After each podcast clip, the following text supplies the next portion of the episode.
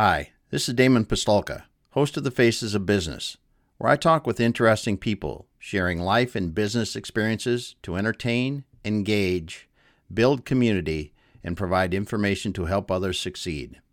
If you're interested in learning more about one of our guests or how we are helping business owners generate wealth and build businesses they can sell or succeed at Exit Your Way, you can find more information on our website, exityourway.com, or by contacting me directly, Damon at exityourway.com.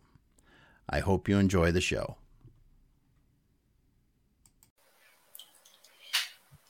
All right, everyone. Welcome once again to the Faces of Business. I am trying to retain my composure because I was laughing so hard with Nancy O'Leary here before we got it.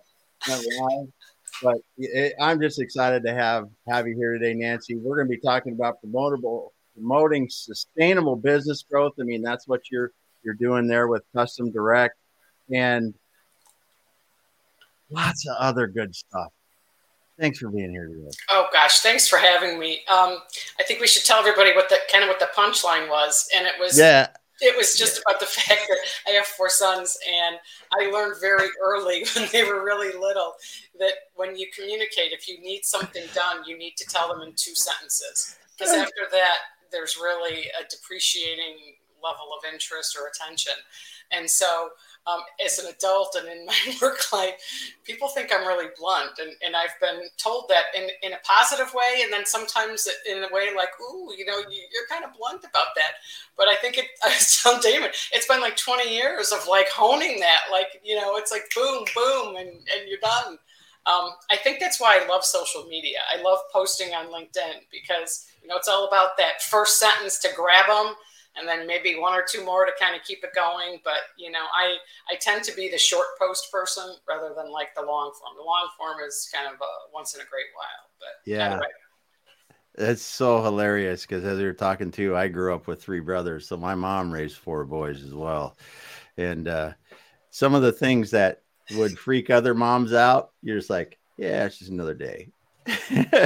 yeah, definitely um, injury. You learn to stop freaking out when someone runs past you and then they run back and they've got, you know, band aids or, you know, any other paper towels. Paper towels made me more nervous than band aids because I thought, well, if it's a band aid, it can't be that bad. But when they're running with the paper towels under their hand, you're like, okay, what exactly is the liquid that's been dispersed and you know how serious yeah. is it? But then you kind of wait yeah. but um yeah. anyway. Oh yeah. that's so great. That's so great. I still remember when i when uh, my wife and i were first together she said i don't want our kids to ever go to the emergency room. And i'm like what's that? I mean because like it was like it wasn't a you know, it wasn't a monthly occurrence for us but it happens. It just happens. Uh, you know i um my youngest is the one that was a frequent flyer at the emergency. you know, I mean, literally, practically from the beginning. And up until then, we were really lulled into complacency because I was kind of thinking like, we got this, we got this. Everybody talks about going to the ER all the time with boys. We're fine, we're fine. Well, Charlie comes along, and I mean, you know, I totally made up for his brothers. And then, um, that's and then, awesome. And then, and all of a sudden, the oldest one has like a series of like you know not accident like a car accident but like draws blood like bad things happen. And, and, and he's in his 20s and you know he's at college and like what is going on? Like i kind of already had you off my radar you know i was yeah. like, i was in the safe zone. I just had to get you know charlie up through the system but um but it's all oh, that's awesome. Yeah, yeah. That's awesome. Well you know it's cool talking to you today. I mean you're you're there in the western Chicago area, 25 or so miles from downtown Chicago. It's a it's a cool area. I mean, if, if people have or have not been around that area of the country, it's it's got so many different things around manufacturing, industrial stuff, and and drive a little mile, uh, you know, a few miles, and you're out in the country again. It's just it's such a it's such an interesting area. It, it, really is. I was born and raised in the city of Chicago, um, the Northwest Side. And from what I'm told, you can tell that by, the way I say Chicago, but born and raised there. And um, I absolutely love the city of Chicago. Um, my kids were raised going in all the time. We would take the train, go to the museums, do all those same things that we did growing up. Um, and then the decision was just made once I finished college and my husband was was finishing up. Um, our jobs took us to the suburbs, so that you know we made that painful decision. Mm-hmm. If you're kind of a lifelong Chicago one, it's kind of hard to say, okay, I'm going to the suburbs, but we did. And to be honest with you, um, where we settled, we just love it. You know, we've stayed in this immediate tight area.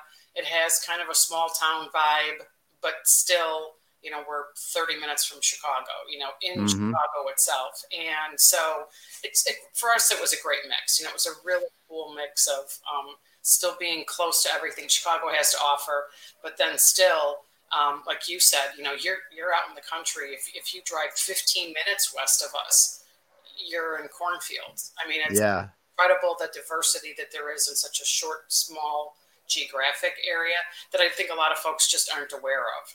So mm-hmm. yeah, you're absolutely right. It's a cool place. I, I love it. Yeah. Well, let's today let's let's talk about your your background. I mean, because you did you did go to school for marketing and and those kind of things, but how did you really decide that that's what you wanted to do and then and then ultimately ending up with custom direct and and helping manufacturers, industrial companies, and and and just areas of of business help them grow.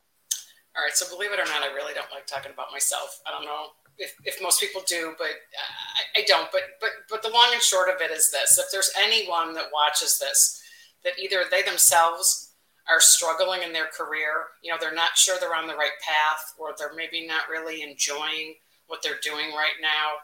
And especially on the chance we've got somebody that's maybe in college or is just finishing up maybe this year, um, having really coached three adult children now through the college system and remembering my own anxiety and panic in college like okay what am i going to do with this major you know, how am I going to make my positive impact on the world? Um, what I've learned and what I've encouraged with my kids, and I have to say it's it's been tremendously beneficial for them, is I say don't get too caught up in it. Um, pick a major that you're interested in. If, if you're already in college and you're already pursuing it and you're not really quite sure, I got to tell you, finish up. Just finish up. Um, at the end of the day, when you complete college, um, if you're in college, and we're going to talk about the tremendous opportunities if you were to choose a career in manufacturing, so I'm not going to delve into the college thing too much, but basically, um, just say yes. Say yes to opportunity. Don't be so stuck on what your career is going to look like when you haven't even started it yet. You know, coming out of college, just get a job. Get that first job under your skin. And I, I almost want to say it doesn't really matter what it is, you know, to some degree, because you're going to learn pretty quickly what you like and what you don't like. And having a full time career job is so different than any part time job you might have had, even if you worked full time in the summer. Mm-hmm. It's not a career job. So just get going and then say yes. Say yes to opportunities at that job, to try something different, to do something different, to take on more responsibility, because you're going to learn so much in that first year on the job about your own interests, your own capacity yep. for stress, your own capacity for organization, maybe even for leadership already.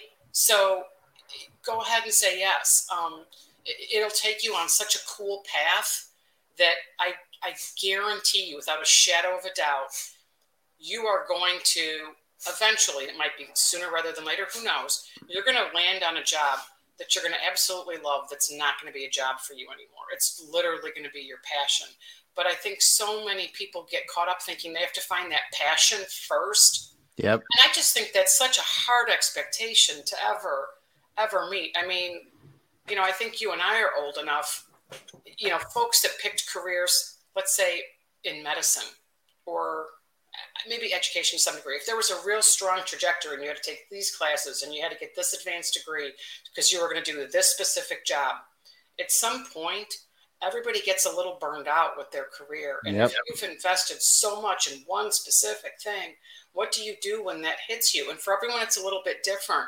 And if you have the ability to pivot a little bit, to kind of take that experience and that knowledge and kind of twist it in a slightly different way, there's such a sense of renewal and it really gets you kind of jump started all over again. And that's that's really what my career has been. So long story short, didn't even start out a marketing major, but wound up a marketing major.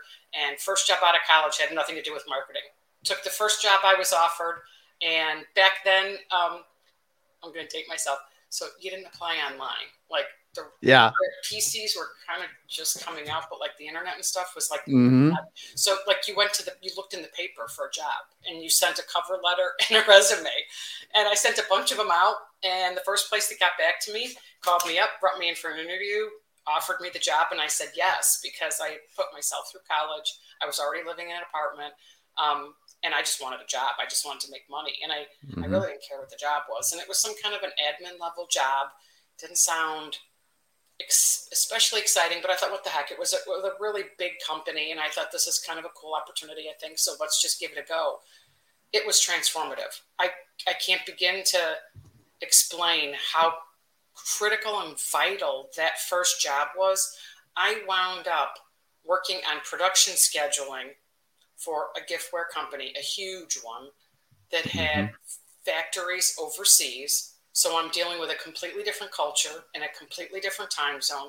And the technology, when I first started the job, we had a room that had six fax machines and two telex machines. And many folks in the audience might not even know what a telex machine no. is. But that's how we got the schedules, and that's how I got notified of changes. And it was my job to really keep track of all that and make sure that the team in you know in in, in our company at headquarters understood kind of what was going on where we had a little bit of give way, you know, leeway with the schedule and what have you, and where we didn't. And, and so, you know, you learn in giftware, especially there, you're talking about holidays that are like three holidays away. So, you know, mm-hmm. February, you're closing out Christmas for the upcoming year and, and so on. And um, it was fascinating. I found that I really had a propensity for organization and operation. And it had nothing to do with marketing. And I I just threw myself into it. And ironically, just a few months on the job, they came around with desktop computers, PCs.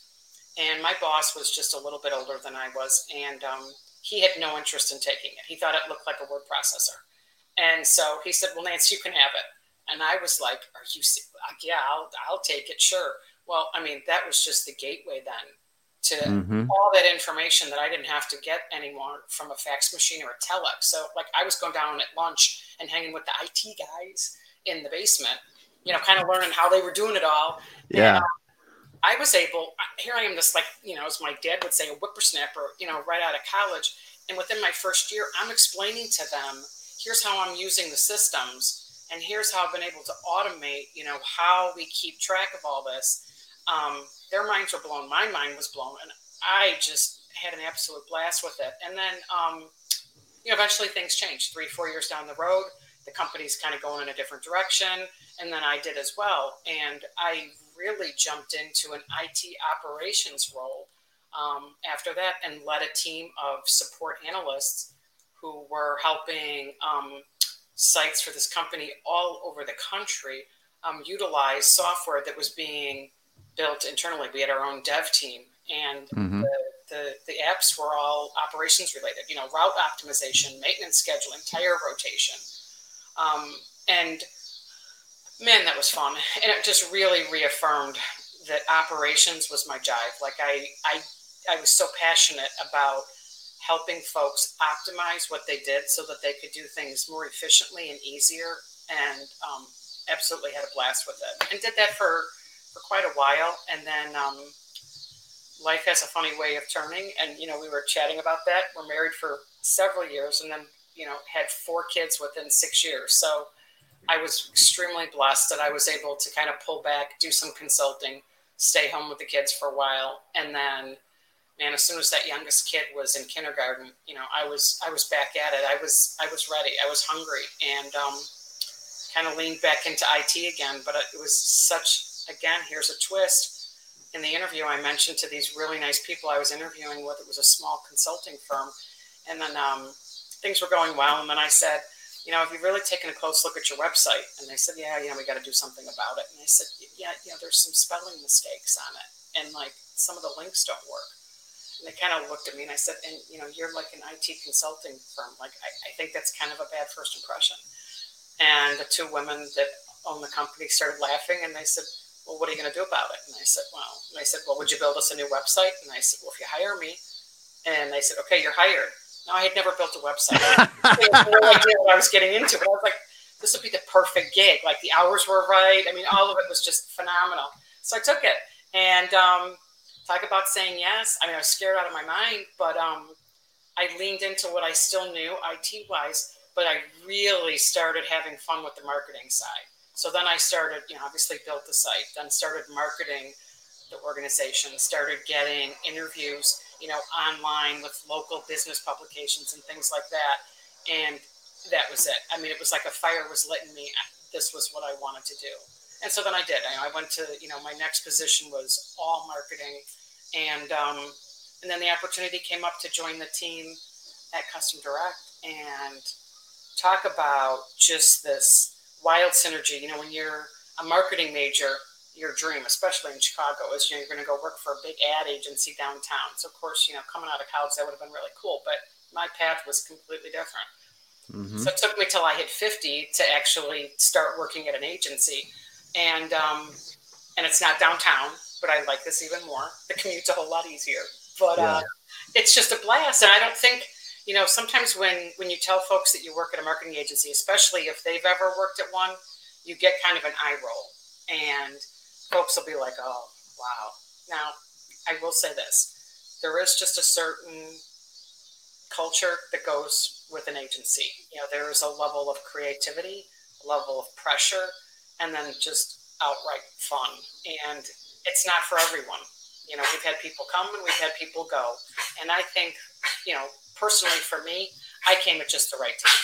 I don't think any sooner in my career I would have enjoyed it as much. And I don't know if I should have started any later because, man, I need all the energy I can get. But um, yeah, but it's a blast. I and so I say yes. I say yes to any. You know, if there's anyone out there that's kind of struggling, that's not sure. You know, we all know the numbers with workforce and what have you. You know, say yes. Take that chance. I'm, I'm not saying you know just be completely wild, but gosh, don't don't get so caught up that you think you have to keep doing the exact same thing. Yeah, That's my pitch. That's that's great advice because you know so many people and and I really am amazed. I am amazed. Like if you see somebody that gets an accounting degree and goes out and does accounting, like public accounting, and just starts and does it their entire career, I was like, how the heck do you do that? How did you know from the age of 18, 19 years old that that's what you wanted to do and you stayed in it that long? I to me, it's a foreign concept. It, and, and it is for me. And um, I think that if you if you approach whatever you're going to do after school, whether that's high school and then you're going to enter the workforce or college, doesn't matter, um, or whatever blend that you do, um, really keep an open mind. I mean, I think in this day and age, you know, we've really, whatever the stats are now, you know, the previous generation, it might have been you had maybe two jobs or three jobs your whole career, and that was mm-hmm. kind of stretching it. And now, I mean, gosh, you could probably have three different jobs within the first five years out of college and that yeah or high school and that wouldn't be considered that unusual that would be kind of the the norm in some sense so um, you know I'm, I'm certainly not advocating jump around a lot but really don't um, i'm a big believer in don't put filters before before you've even had an opportunity to see what your options are. Mm-hmm. I yeah think, i agree. You know we tend to because, kind of self-filter. Yeah and, and we we don't know what we really want until we try some things. And that's that's a that's a big that's great advice too. It's great advice. Now you mentioned you mentioned college. You mentioned you've you've helped several of your boys get through college or going through college and but one of the things that i see now especially if people are interested in manufacturing is there are so many opportunities that require a no college or a technical degree that's one or two years, which I think is absolutely incredible because when when you or I were in school, we just didn't have those opportunities like that. And there's some great careers, not just job careers. Okay, so no one's going to believe this, but Damon and I really didn't plan this part of the conversation at all. Um, no, I, I, you know, talk about what's my passion what drives me. Um, it I will not rest until I have gone hoarse repeatedly, letting young folks and their parents know of the tremendous opportunities there are for a career in manufacturing, regardless of what that education path might look yep. like for you. And at Custom Direct, we're actually putting our money where our mouth is. So this is like the first time it's being said, like live, like anybody hearing about it. If you go to manufacturingmavericks.com, that's our initiative that we've just started in celebration of Manufacturing Month, which is the month of October. And mm-hmm. all month long, we will be celebrating a manufacturing maverick. And we define that as a young adult who has chosen manufacturing as their career. They need to be within four years of completing high school, and they need to be working at least part time on the shop floor. And we see manufacturing mavericks as a celebration of embracing manufacturing as a career. And that URL is going to show you a whole bunch of blank profiles right now. But come October 1st, you're going to see all of the companies represented.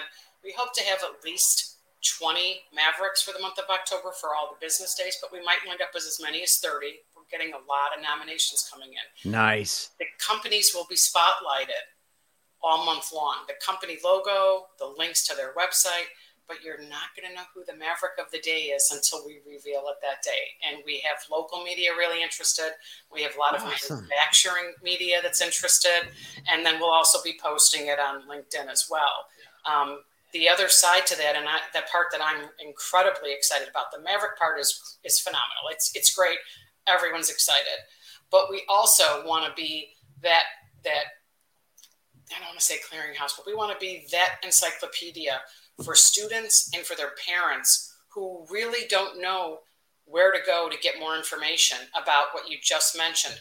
Where, do you, where are these trade schools? What are they? What do they offer? What do different high schools offer in terms of internships or the classes that they offer?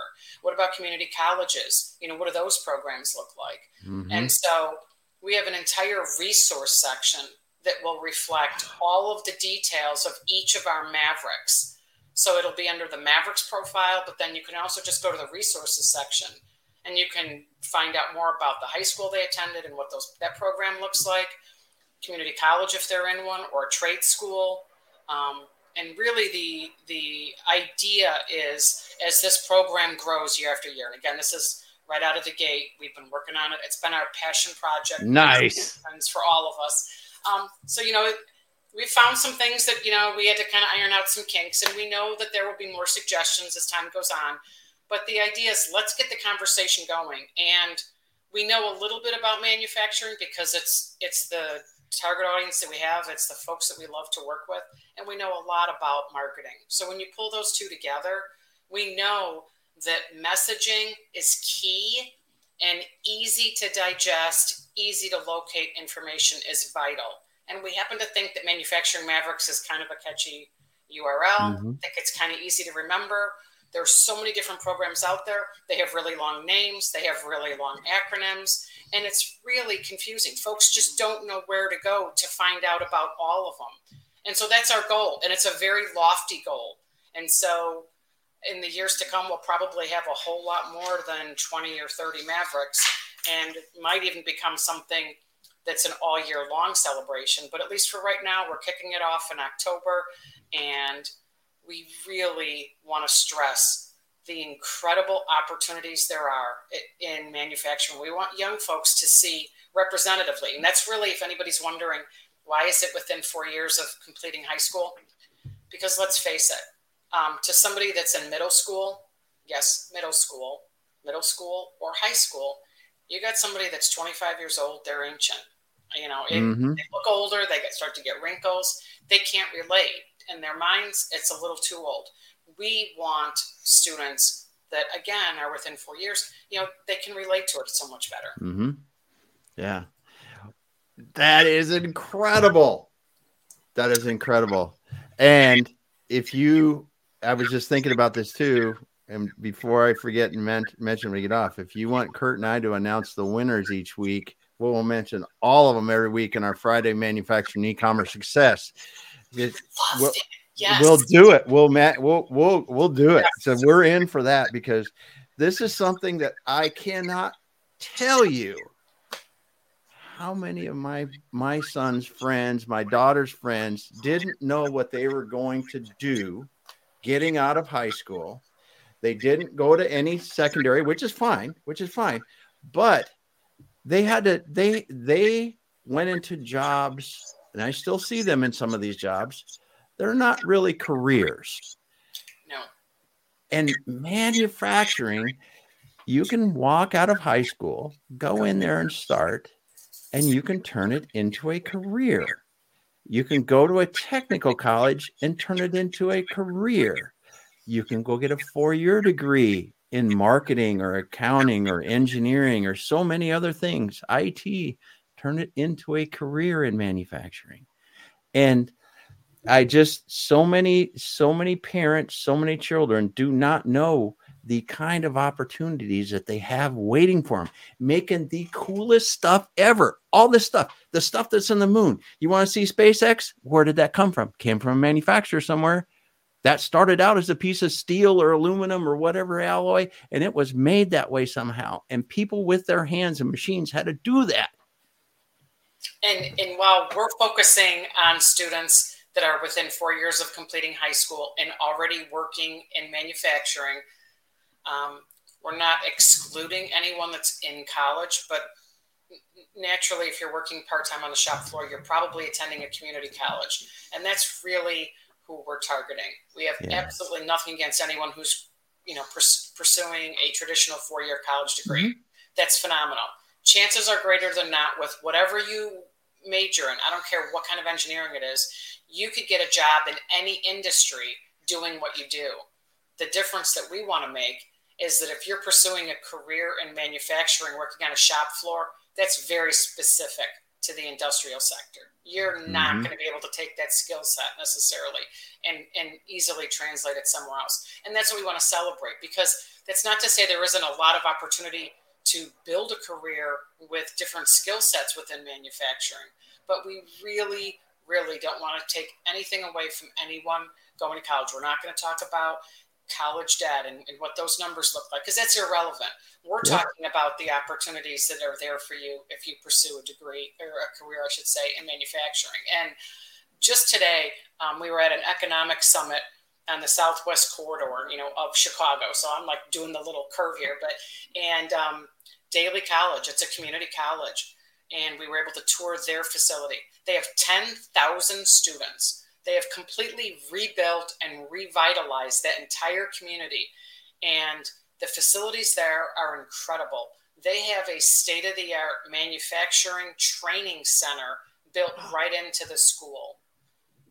And you're going to see it spotlighted on Manufacturing Mavericks. Um, and the, the students that we encountered, these are students that are walking with their head high, their shoulders back, and just they are comfortable in their own skin. And I, I think it's vital to mention that currently, right now, in traditional four year colleges, the enrollment numbers are so heavily skewed that they're more than 70% are women. And I want to let everybody think about that for just a second. What are the young men doing if they're not going to college? If generally the population is 50 50 and in college, it has been predominantly men, you know, obviously much more decades back. Mm-hmm. And then we finally kind of balanced some things out. Well, it's no longer balanced, it's skewed and it's continuing to skew. That young men are not going to college. Well, if they're not, what are they doing? We want to be part of that solution. We want to help these young people don't care, men, women. There's a lot of great initiatives out there to get young women interested in manufacturing. We're all for it. But this is going to go back to that filtering thing again. I don't yeah. believe filtering anybody out. Why are we yeah. going to target one specific group? At the rate that we have folks retiring from manufacturing, we're in a hole. We need everyone interested. In fact, I don't even care if you're 10 or 15 years of high school. If you're stuck in your career and you want to try something really cool, I encourage you. I'm not necessarily going to nominate you as a maverick, but you know, really give it some thought. I mean, there is just so many options. And you know, neither one of us has said this, but manufacturing is not the dirty, smelly, oily, nope. gross that you might be associating. It's oftentimes, almost all the time, a state of the art facility with a technology that is leaps and bounds above what it even is in some other sectors. Because you might be thinking, oh, well, what about medical? Well, what is the medical field using? They're using equipment that somebody manufactured. Okay, you want to talk about computers, you want to talk about technology. Okay, well, what are they using? They're obviously using the technologies that were built by a manufacturer. So, mm-hmm. you know, it goes back to just that anything you look at right at this moment had to be made. And, yeah. I, you know, that's why I, you know, I, I could fill five segments talking about the importance of getting to ki- getting to kids while they're still in grammar school. But there's been studies done, and by the time a child reaches fifth grade, so that's middle school for you know a lot of school districts, um, they have already developed a very strong opinion on what types of careers they would not be interested in. And the number one influence for those students is what their parents think. And that holds true into high school in terms of a parent's influence on their child. And you may think in this day and age, no, they care more what their friends think. No, you would be stunned to know when it comes to those really big issues like career, kids are still turning to what their parents think. And so, again, we want this to be a resource. We want manufacturing mavericks to be a resource for parents to, You know, if their kid starts talking about taking some class that was kind of like manufacturing or you know they're building legos to build something that's moving a wheel that's pushing water and they're understanding you know what that kind of energy looks like. We don't want the parent to immediately panic and think i'm going to have to take out a second and triple mortgage on the house because this kid's going to be an engineer and it's going to cost us an arm and a leg and they're going to start losing sleep and getting stressed. We want to say you don't have to go that path. That your, your son or daughter may ultimately go that way, but there are so many ways for them, if that is their ultimate goal, to achieve that kind of education without any of you going into debt. With with you with that child having hands-on experience, getting maybe that initial two-year college degree, getting that certification, and to be honest, especially now, they may not ever go back and pursue any further mm-hmm. education because on the job education is so vital right now. We have that, you know, we, we've talked about this, you know, we've got that that brain dump kind of going on right now, you know, just trying to capture all that information from those folks that are retiring. You know, we can't get folks into manufacturers fast enough. You know, I, yeah. You know, which yeah. is which is one of the things I think we were going to try to talk about today. Yeah, is, we you know, we will yeah you know so as as i mean it's awesome talking talking with you about this nancy because i think this is one of the things that you know the manufacturers are going to have to come to terms with over over the next decade is you know how are we going to continue to attract more people and how are we going to show people that manufacturing is really a different place? And when we talk about promoting sustainable growth uh, for for manufacturers, sustainable growth really means being able to hire people. And I think it is it is such a big thing now, the employment crisis for manufacturers that they really have to think of their marketing in terms of I want people to come to work here and I want customers. you know, I'm like taking a deep breath. So we, you know, it's it's such a loaded it's such a loaded topic. So, you know, I and and I'm blunt, so I apologize if I just come do it. I just kind of start blurting it out. But here's the deal: we're at a, we're at such a critical point right now that if you go to any industrial park, there's signs up, and you know they're battling it out for somebody's attention, and they're putting hourly wages up and what have you. And manufacturers will tell you that they can't keep people oftentimes because no sooner do they get somebody in, somebody else poaches them because they offer them a dollar more an hour, which may not sound like a lot, but when you extrapolate that out, it adds up, or the opportunities might be a little bit different. And so, the the most vital um, task to growing your workforce, the most important aspect, is for you clearly show and demonstrate your company culture. And there might be some eye rolls, and there might be some people that think I'm out of my flipping mind. But here's the deal people tend to leave jobs. Maybe money comes into play, but it almost always has to do with leadership, whether it's your mm-hmm. direct boss or it's the culture of the company as a whole. That's usually the reason that that first little thought entered their mind. I don't know that I want to stay here. And then they start searching and then they find, you know, something that's a slightly better rate. Now I just mentioned that, you know, folks might have to skip around, you know, for money. They might do that. But if you look at the other side of the coin, no pun intended, they would be tending to stay if the company culture is one that resonates with what they're looking for.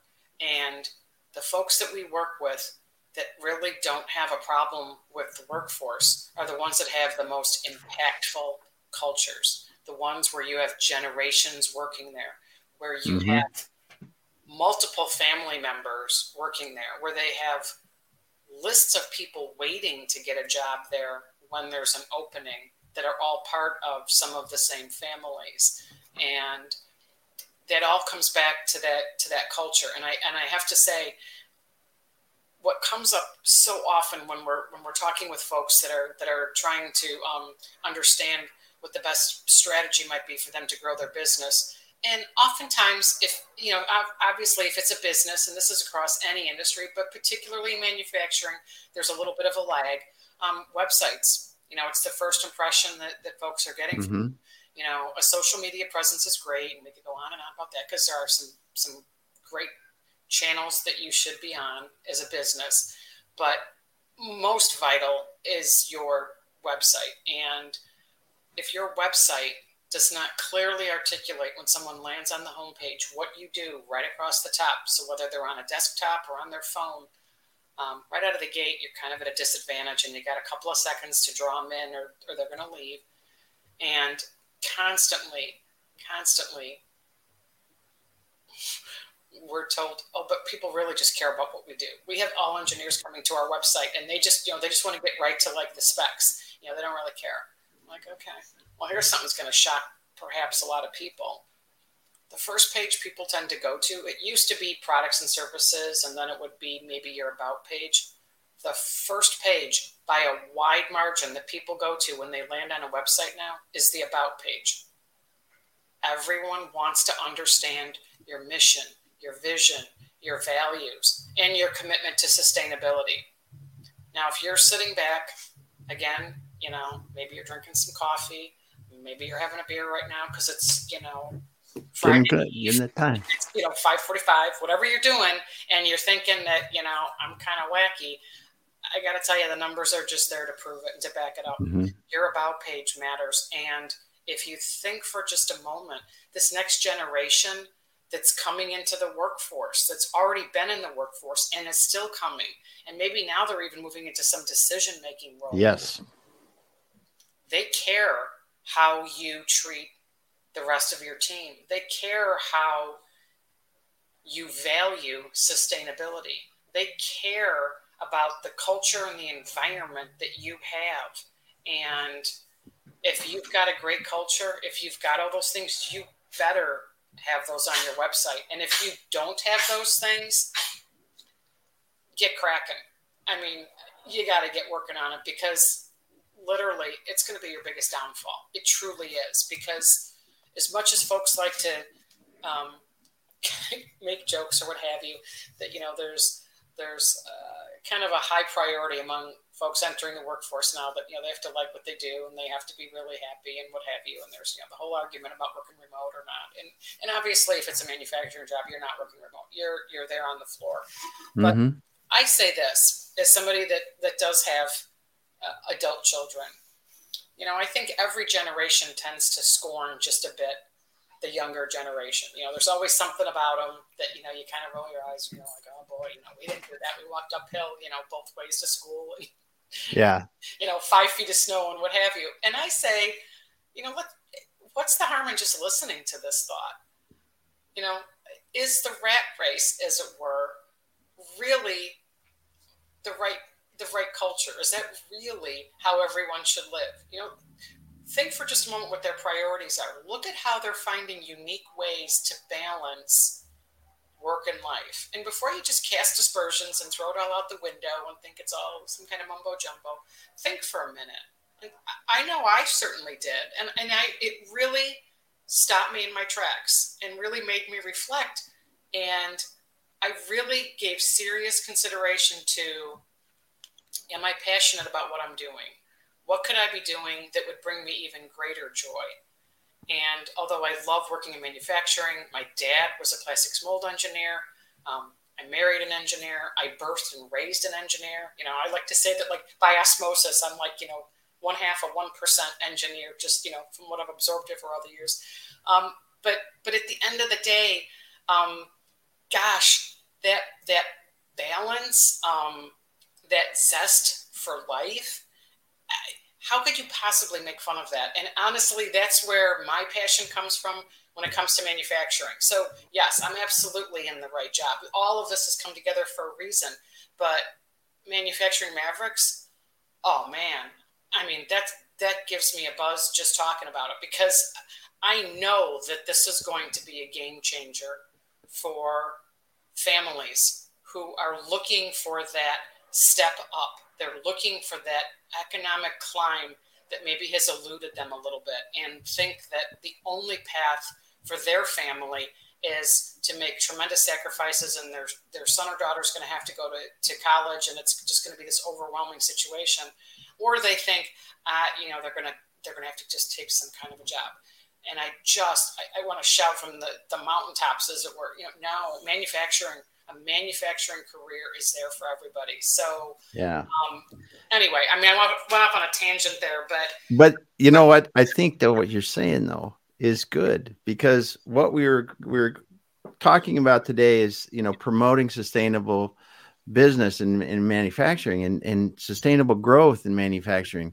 And this is one of the key problems with manufacturers now is they don't have enough people. And and the culture piece of this, communicating the culture, communicating your sense of community and how we're part of our community and help sustainability and all this is important because I don't care who you are in manufacturing. I don't care if you're hiring anyone or not your people are the reason why you're able to do what you do for your customers. Absolutely. Um, we sometimes do buyer personas, and you know, sometimes they're similar to like a voice of the customer for anybody that doesn't know. So, you know, you're just finding out why folks currently do business with you, or maybe why they stopped doing business, and you can put a profile together, and it's it's more psychographic than anything. You know, it doesn't mm-hmm. have really anything to do with um, any physical attributes, and um, it's always fascinating that companies, before we embark on this journey together, will say, it's our price. Our price is best. It's people do business with us because our price is great or our product is like top notch. And I'm not discounting any of that. But what we find every single time is that does come into play. But the first thing people mention that love working with that company, it's always the people. Mm-hmm. Always. It's always, you know what? the people they have there are incredible. I have a problem, I make one phone call or I send one email and I know it's handled.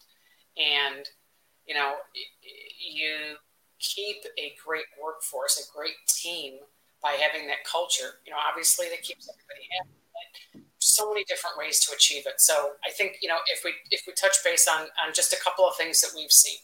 Um, first and foremost, um, lead by example kindness. Kindness goes an awful long way. Um, the golden rule treat people the way you want to be treated. People remember when you treat them with respect and they remember when you don't. Um, employee surveys that might sound silly, but people love to be asked their opinion.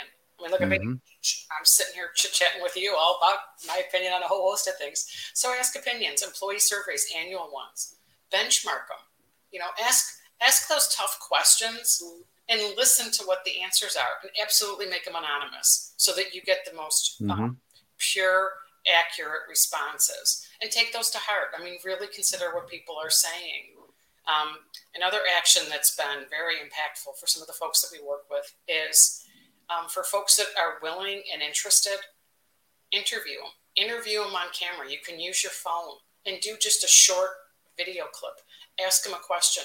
You know, why did they choose the career that they did? Or how does this career impact their family life? Or what would they like to do next? And then, with their permission, you can use those videos as recruiting tools on your mm-hmm. website, on your careers page.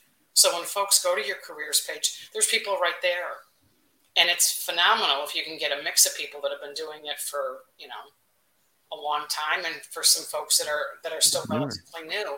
I mean, think about the fact that when folks are coming to your careers page, and everyone should have one, um, they are able to immediately understand the personality and the culture of the company because they're seeing it in people's own words.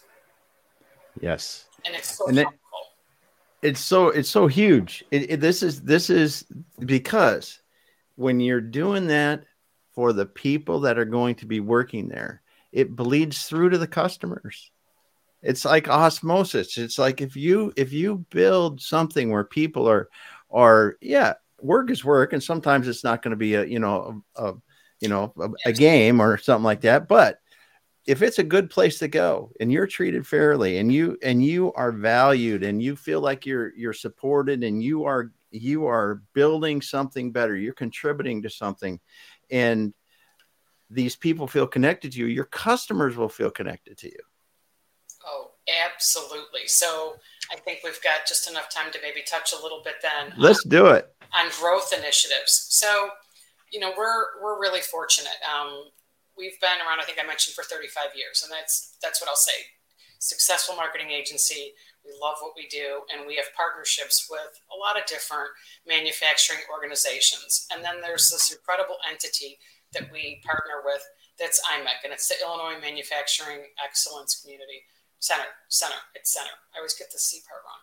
And um, for anybody that doesn't know, they are um, a public-private partnership. They receive government funding that's allocated for the state of Illinois to support and enhance manufacturing here. And so, what does that mean?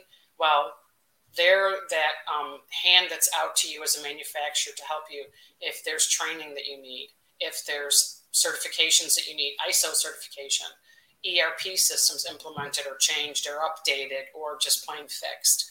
Um, it doesn't come as too much of a stretch that we work with them on what's considered growth initiatives, and those are specifically, you know, marketing strategies, specific marketing tactics.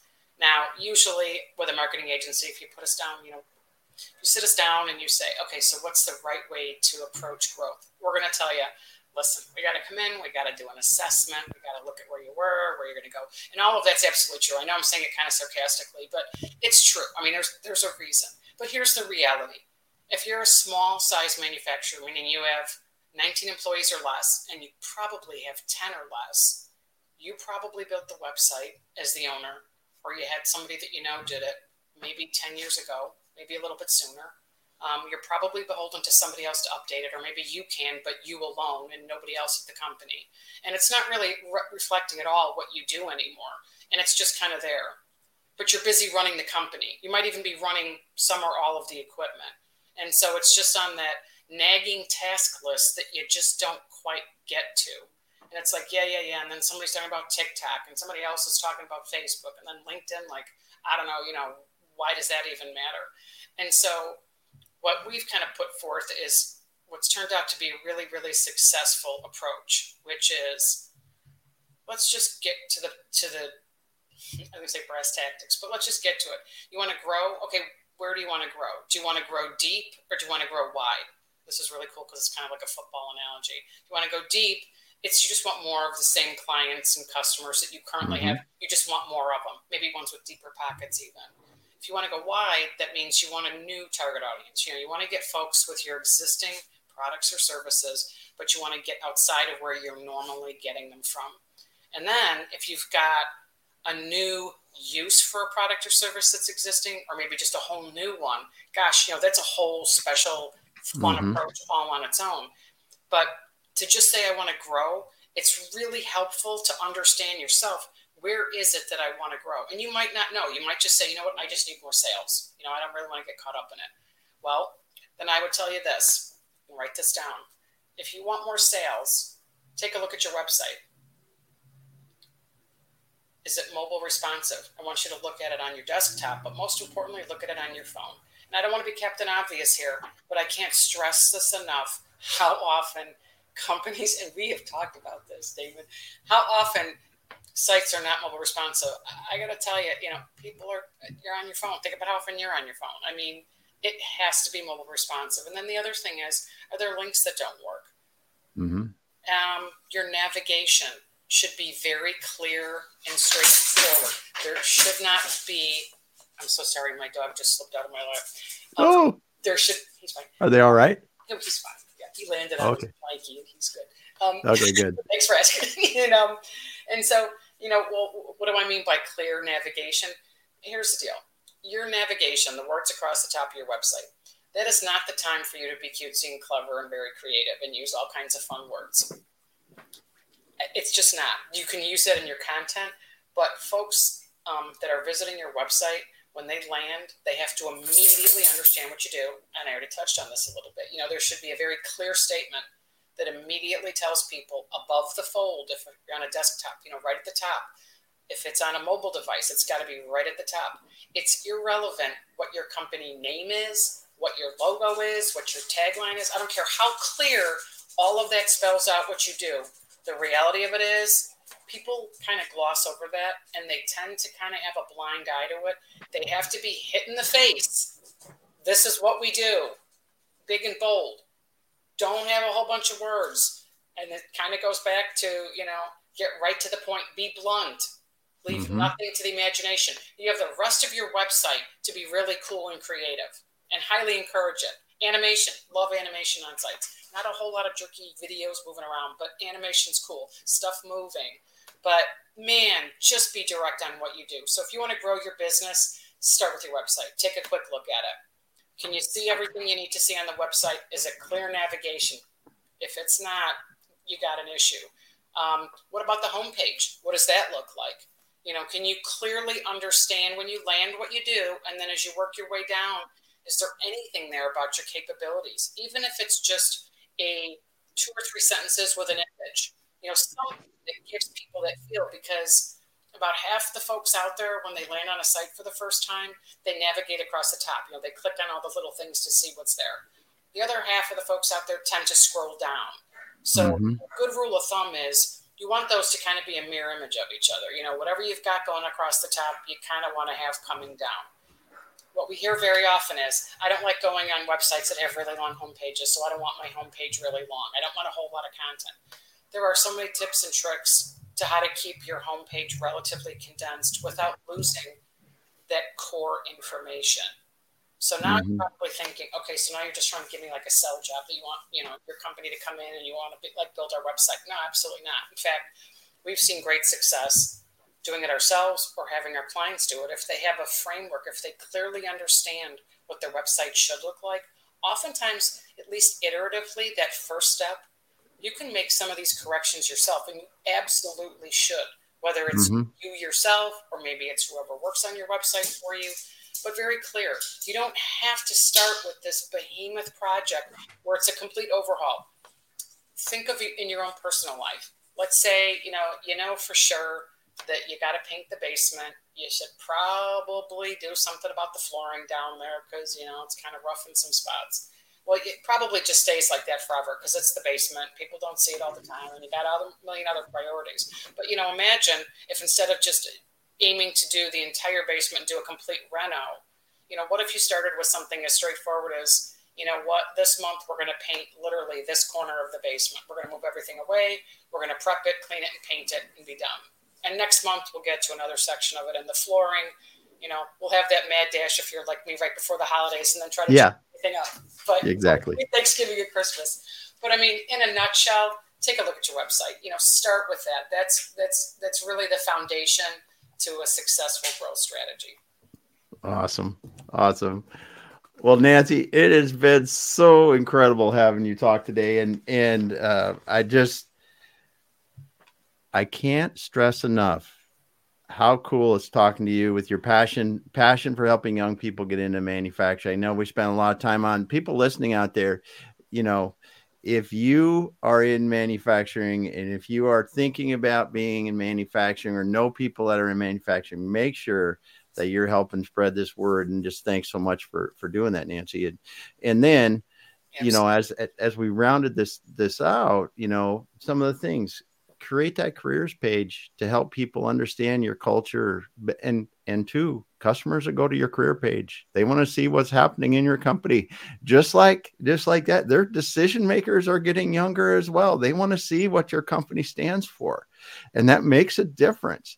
And then as you said your website can't be 10 years old and it needs to uh, you know needs to really reflect clearly and simply what you're doing as a, as a starting point. So Thanks so much for being here today, Nancy. It's been awesome talking to you. Thanks, Damon. I know we, I, I, think we ran two minutes long, so apologies. We're fine. We're fine. So I just wanted to say thanks so much, everyone, for stopping by today. I, I, Shah Nawaj. I, sorry, sorry, I can't. I'm not going to get it right. I'm not going to and and uh, Val's BT. I don't know, but thanks for thanks for dropping a comment today, and thanks everyone for listening that didn't put a comment in. And again, Nancy, where's a good place to get a hold of you or custom direct, or what's the best way to get a hold of you before we jump off? Oh gosh, um, it's pretty simple. O'Leary, O'Leary at customdirect.com is my email address. You can find me on LinkedIn, Nancy O'Leary, custom direct. Um, Very good. Thank you so much, everybody. Thanks, Damon. All right. Hang out just for a moment, Nancy, and we'll talk for a minute and wrap up. Okay. Thanks, everyone. We'll be back again next week.